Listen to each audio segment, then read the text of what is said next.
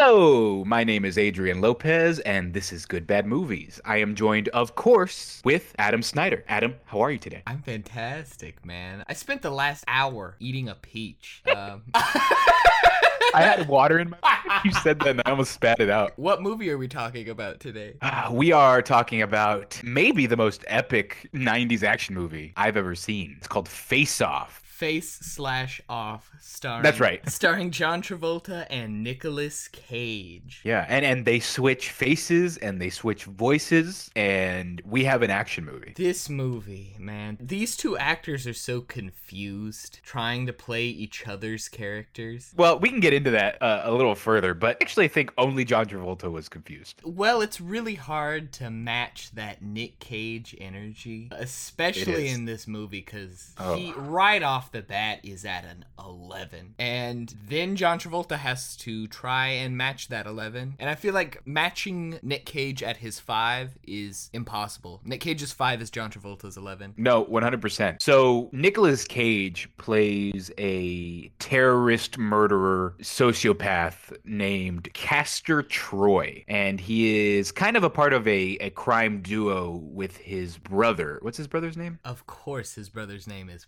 Pollux Troy. That's right. I don't know how I forgot that one. yeah. Uh, but half the joke you just forgot. Yeah, Castor and Pollux are uh, they are our two main baddies in this movie. But of course, I don't even know the other actor, unfortunately. But Nick Cage is, is the big deal here. He he plays Castor, who is he, he's like clearly like your FBI's most wanted terrorist. And what Adam was saying, Nick Cage plays him at an eleven. In the beginning of the movie, the the entire premise is that Castor Troy accidentally killed Sean Archer, John Travolta's character, his son. So he killed Sean Archer's son because the bullet went through John Travolta's shoulder and pierced his son while they were playing on a what are they called? Merry-go-rounds? Carousel. Oh, I guess a merry-go-round, yeah. No, it's a carousel. You're right. I think they're the same thing. Well, whatever. But he kills his son on accident, and now John Travolta has this vendetta against Nick Cage. and that's the cold open too, isn't it? It is. That is the cold open. This bizarre sequence of John Travolta rubbing a child's face on a carousel, and then Nick Cage with a sniper rifle, and he shoots him, and that's how it opens. And it's the most jarring entrance of a movie you can get, but I think it's telling of what this movie will be. And in honesty, right, compared to the the remaining, I don't know, 90 minutes in this movie, it's very tame. Uh, and that's not true, actually. It's not remaining 90 minutes. I forgot that this movie is well over two hours for some reason. Yeah,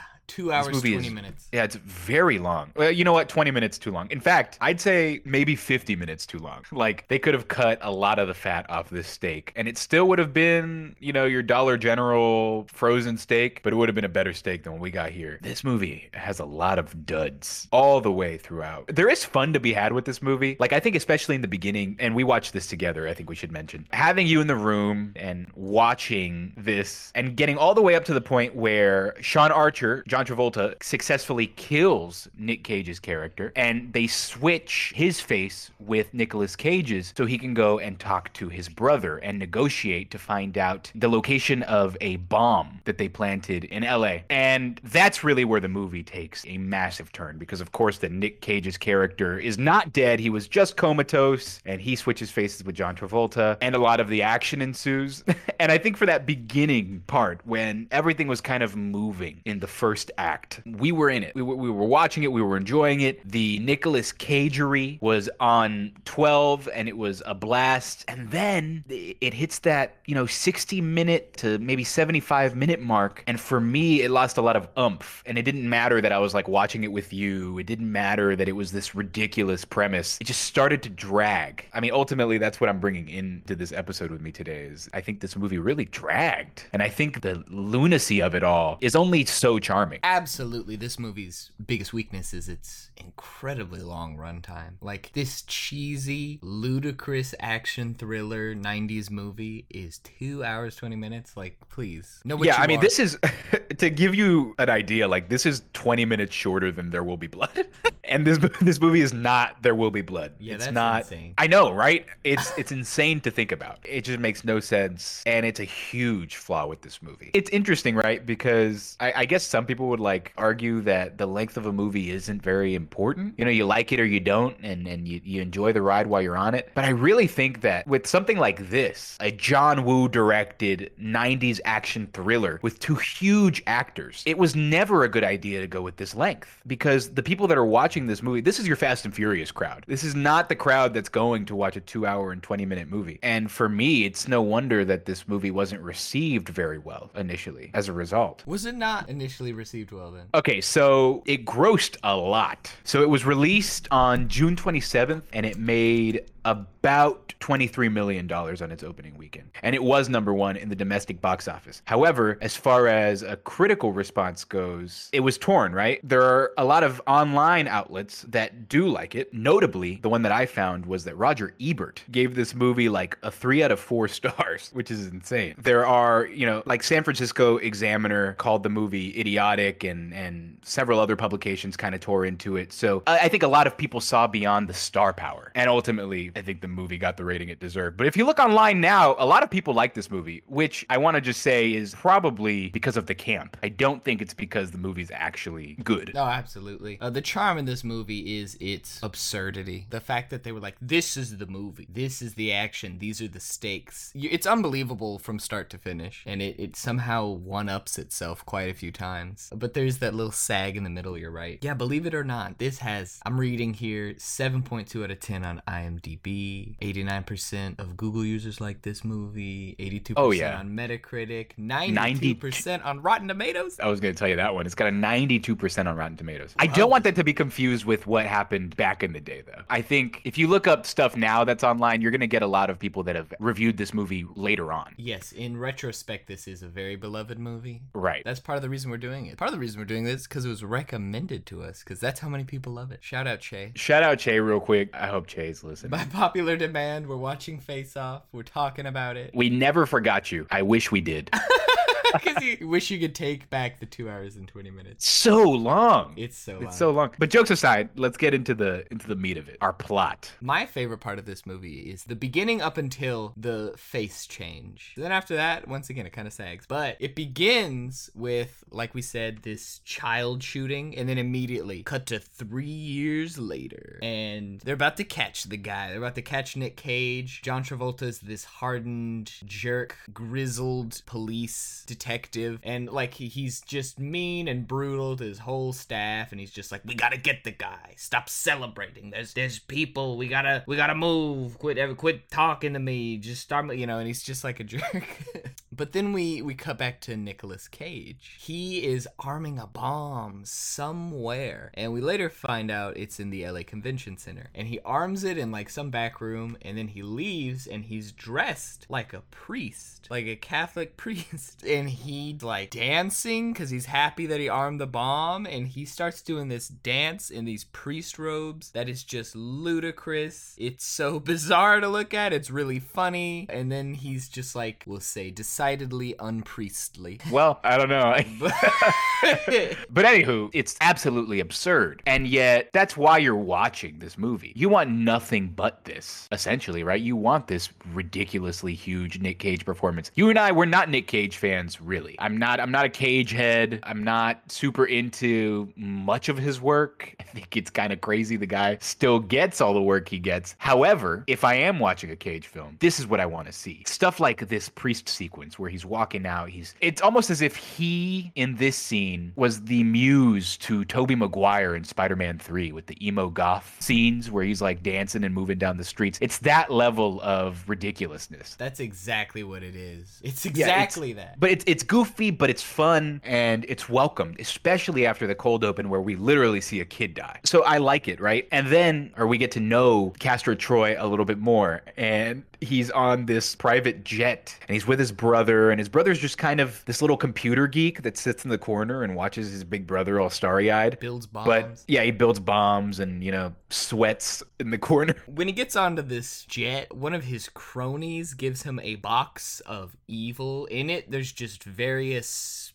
pills. I guess you assume he does a bunch of drugs, I guess. But more importantly, in it, there are two golden pistols that are his trademark for the rest of the movie. Castor Troy's golden deagles, baby. And uh, as they begin to take off, in surges every police officer vehicle in LA to stop that plane. I don't know why they waited until he was in the plane to try to stop him, but that's when they sprung into action. And and there's this great scene where John Travolta's in a car playing chicken with the plane, and Nick Cage comes in and kills the pilot. You know, he's not gonna give up, so they're playing chicken with each other. Uh, and one is in a jet, the other's in a police jeep, and it's already so absurd. Like that's the movie basically. They had to have spent half of the movie's budget on this sequence alone. They blew up everything they had in this scene. They're in a hangar and guns are just ablaze and cars are blowing up and planes are blowing up and I don't know. It's it's insane. And then like a bunch of people die. Ultimately it comes down to Sean Archer versus Castor Troy. This sequence and the ending sequence are clearly the most expensive. Like you said, the jet crashes into a uh, hangar because they couldn't take off, and then the door gets kicked open, and he jumps out, Castor Troy, Nick Cage, with his two pistols just shooting, firing. After this dramatic capture of this character, it's Nick Cage and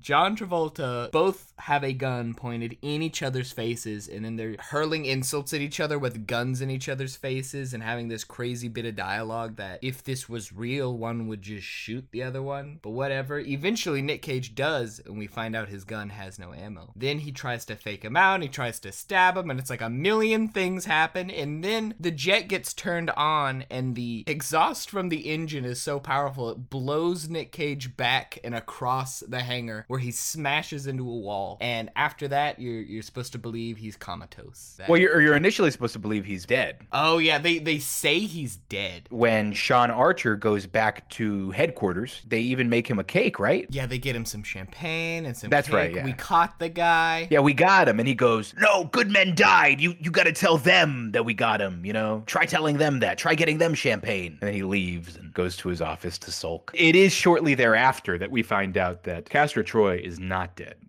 They are keeping him alive for a very specific reason. So they've got Castor Troy and they've got Pollux Troy, but they don't know where the bomb is. So what they gotta do, the only logical thing they can do, Pollux Troy keeps saying, "I'll talk when I see my brother." So what better plan could there possibly be than to remove John Travolta's face and then remove Nick Cage's face and then put Nick Cage's face on John Travolta's body. So they literally switch faces. And this is, of course, the classic premise of this movie. And what a stupid premise it is, isn't it? It's so stupid. it's so stupid. You, you you were just describing this movie, and I couldn't even believe what I was hearing. And I've already seen this movie.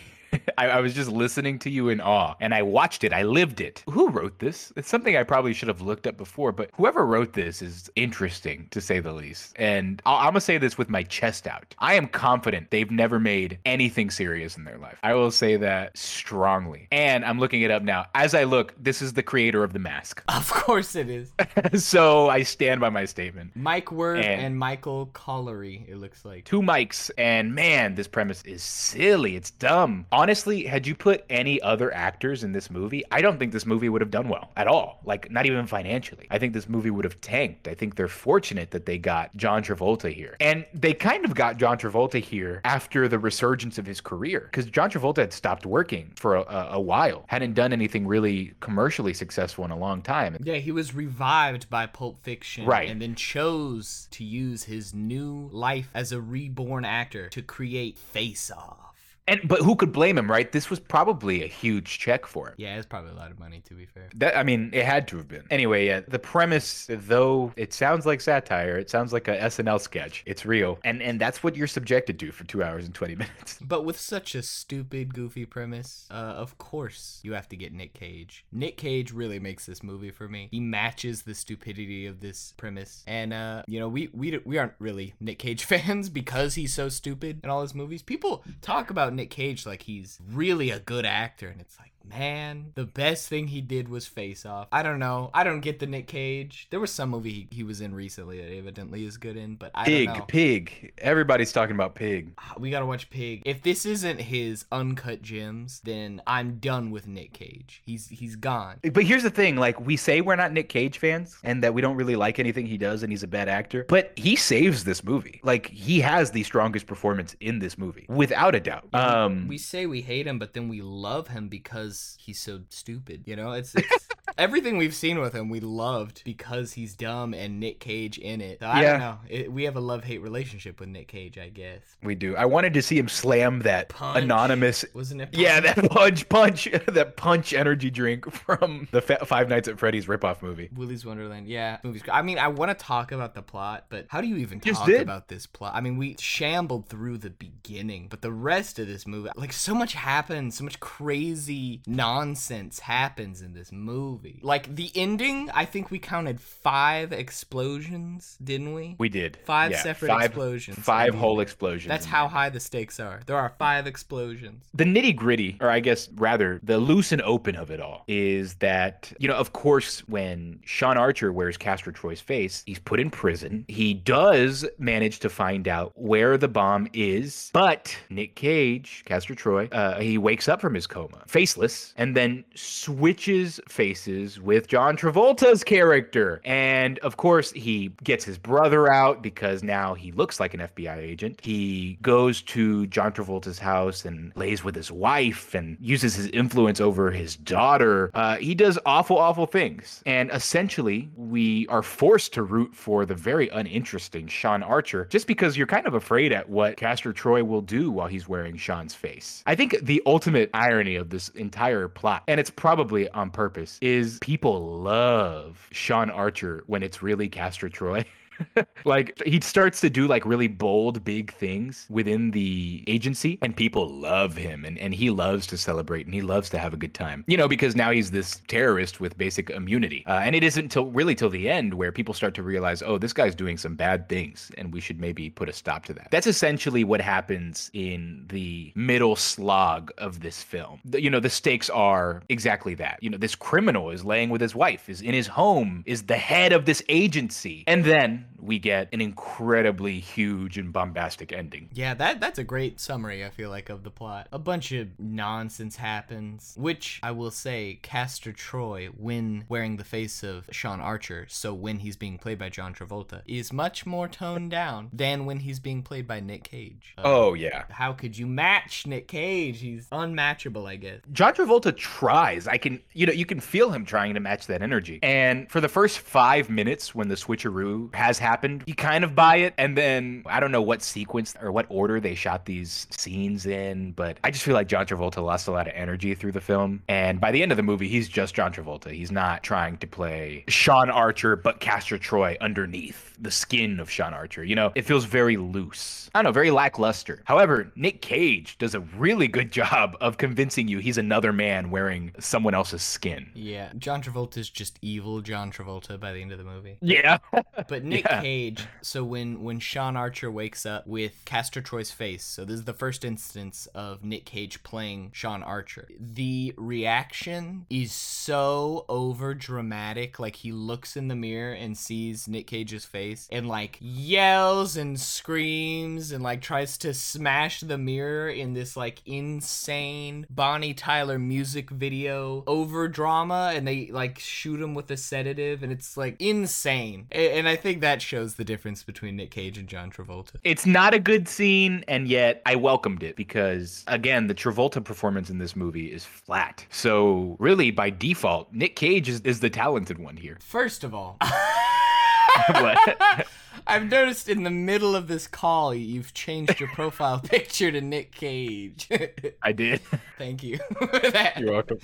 Where were we? Where can you be in this movie? This movie is so all over the place. So, uh, Sean Archer has to basically become Castor Troy now that he's realized that Castor Troy's out there wearing his face, messing with his family, and probably causing evil in the world. So now that if he's gonna be me, I've gotta be him, is sort of the situation. So he becomes this criminal. He starts fighting with other prisoners in the prison. And it's supposed to be this like unbreachable prison. It's like super Alcatraz. They all wear boots that are magnetized so they stick to the floor. But of course, about 10 minutes maybe after they say you can't escape from this prison, they escape from the prison. Yeah, it's so short lived. As he escapes, he finds out it's actually in the middle of the ocean on an oil derrick. It's secretly a prison for the worst of the worst. And a helicopter shows up and starts shooting at him, and he outruns the bullets and jumps into the ocean. You know, yada yada yada. That craziness happens. And he gets back to LA and, and he meets up with all of Castor Troy's goons and cronies, and he's got to pretend to be him, pretend to be crazy. And there's a scene where he meets this bald guy that I guess was in cahoots with Castor Troy, and they go to his rich kingpin crime loft on some high rise, and they do a bunch of mysterious drugs. And when I say that, I mean that literally. Like he gives him pills, and he doesn't ask what it is. He just takes the pills, and so then they're under the influence of whatever drugs these are, and that's when we get the classic line. Uh, we get Nick Cage as Sean Archer saying, "When I find him, I want his face off," and he does this motion where he like grabs his face and like like throws it into the air. And they say this line at least three times. Like every person in the room goes face off.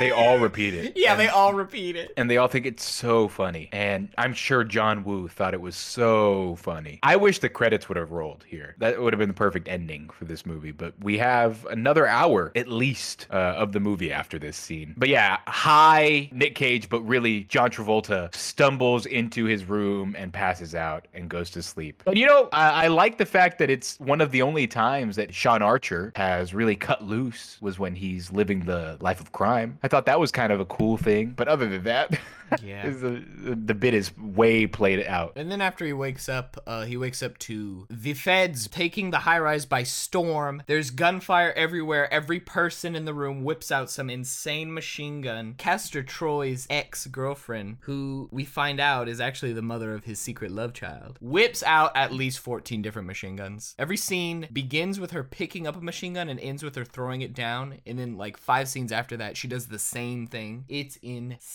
And she's running around with a child the entire time, too. Child in one arm, machine gun in the other. It's the most just hyper intense action you could get. Which might speak to the popularity of this film with a lot of people. Like, I, I think a lot of people like the escapism this kind of thing can offer. Because, like I said, this is your Fast and Furious crowd. Uh, I'm not personally a member of that crowd. I don't really like movies like this. But I absolutely understood the appeal while watching. It's this high octane insanity that keeps this movie from any semblance of realism. Like, there's a lot of scenes where you feel like it takes itself seriously, like it wants to be a serious movie. Like in the instance of making these two actors play each other's roles. Like, it feels like they're really trying to do something with it. But then they, they write in insane amounts of action like this, and you can't take it seriously. There's five explosions at the end, and by that point, you're like, whatever. But oh, basically, there's another scene after that where they're in a church because the funeral of one of the people that got killed is happening, and then Nick Cage as Sean Archer waits behind so that way he can have this final showdown with uh, John Travolta as Castor Troy. And there are doves everywhere for some reason. There's a crazy shootout in a church, and they flash Jesus on the cross like 14 times with doves. And then there's like 14 different hostage situations, and it ends in a speedboat chase that ends in five explosions and an insane death involving a harpoon. But yeah, that's that's the gist of the movie basically. Uh, I couldn't have described it better. The end scene, I think, is where they the intensity picks up again. There is an entire Mexican standoff, and frankly, you know that the two main characters aren't going to die, and you don't really care about Nick Cage's friends or his baby or his baby mama, for that matter. So that's not super important. At the end, though, when the harpoon gets involved, my brain is in flux right now. Who is it that has the harpoon to who? See, the harpoon scene, like, it makes no sense at all. And it's hard to determine even when you're watching it. Right. Well, okay, okay, okay. So Sean Archer is holding Yeah. the, the harpoon to Castor Troy. He And- fires and- the harpoon and Castor Troy grabs it. He's like caught it before it fired out of the gun. Is what right, so happened. so he's holding it back so it won't actually become a projectile. And then John Travolta does his best to act like Nick Cage and gives Sean Archer that crazy stare, and you get the sense he's about to do something. He says something along the of, you know, you might have bested me, but every time you look in a mirror, you're always gonna see me. And he begins to carve into his face, uh, John Travolta's face, of course, in an attempt to be, I guess, just petty. be like, yeah, you won, but I'm gonna mess up your face. And just like starts to carve it, but then he lets go of the bolt and it goes into his stomach and he is harpooned to death. And that's your big finale. Yeah, and then despite the facial carving, next scene is Sean Archer with his John Travolta face back, like nothing happened, and it's like okay, cool. Like why with the carving? I don't know, but whatever. That's that's the movie. That is the movie. Uh, Want to mention this movie is Academy Award nominated. Is it really for what? What could this possibly? Sound effects editing. Yeah, it's okay. I was like, not for the performances, surely. Ah, what if though? Yeah, it's only nominated for sound effects editing, which again, with these big blockbuster action films, absolutely makes sense. And frankly, I didn't even think the effects were bad in this movie. For 97, everything going on here is pretty tight. It's really just the performances and the writing that dragged this movie down. And uh, I guess the only diamond in this rough would have to be, I can't believe I'm saying this, Nick Cage carrying this movie on his shoulders. It's insane, but it's true. Yeah, I mean it. it is true. Th- there are great things about this movie. Like it is a fun, stupid, stupid, stupid action movie, and that's why most people like it. I think the over-the-top effects, over-the-top dialogue, over-the-top performances, over-the-top premise. It's great to watch for that, but then that movie should only be an hour and a half long, and this movie's two hours twenty minutes, and that's its greatest flaw. This movie is obsessed with like the imagery of these two characters like being opposites of each other. Like there's multiple scenes where they each are holding guns to each other, like parallel. The shots parallel, and they're both pointing at each other. There's a scene where they're on either side of a mirror holding guns, and they have to shoot into the mirror at themselves, and it's so like ham-fisted. But all that sh- chicanery. But I did have fun watching it. But there was also a point where I was like, okay, this is like I'm I'm done with it. It's been two hours. Please. I, I would say I had fun in the beginning, and then after a while, the charm really, for me personally, was gone. However, maybe you want to give this movie a watch. It's not one I would pass up, actually. Can't believe I'm saying that either.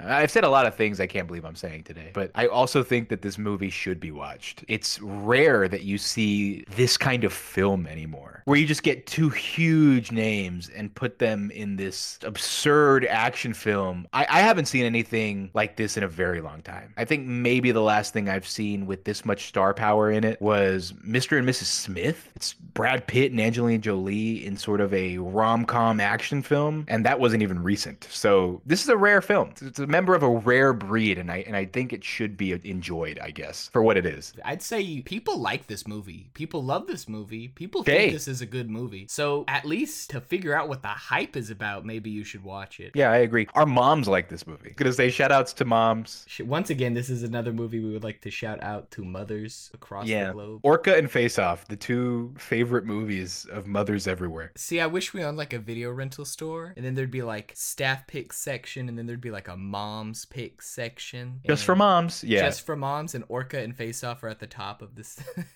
Perfect. You know, my mom loves action movies, so I under again, I get it. A fun-filled romp. it's a romp, but then it becomes a saunter. Yeah, and it, it does. saunters forever. It does. It, it really loses some steam. But nonetheless, I'd say watch it if you can find it. That is the one thing. This is tough to find. Yeah, that is why it has taken us so long to do this episode. Is we couldn't find it anywhere. Eventually, we just rented it. Yeah, we paid for it, much to our chagrin. So again, you can rent it for three dollars or four dollars, depending on standard definition versus high definition on Amazon Prime, and that's your best bet if you really, really want to watch this movie. It is uh, supposedly also on Pluto TV and Paramount Plus. Oh, there you go. There you go. So if you if you're one of the three people that has Paramount Plus, you can watch it without paying something up front. well, Adam, thank you for joining me. It's always a pleasure. Thank you, Adrian. And goodbye.